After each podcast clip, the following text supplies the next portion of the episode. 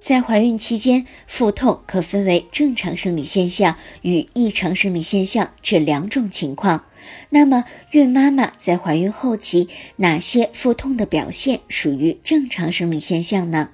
在怀孕后期，这时胀大的子宫会压迫到肠胃器官，准妈妈常常会感觉到上腹疼痛、恶心、吃不下东西。两侧肋骨会感觉到疼痛，同时下腹耻骨、膀胱受到子宫的压迫，会觉得尿频与疼痛。直肠也会因为受到子宫的压迫而腹胀，会导致便秘的情况出现。但是如果要避免这样的情况发生，只需要孕妈妈做到少量多餐，或者进行适当的活动即可，对怀孕过程的安全并不会构成威胁。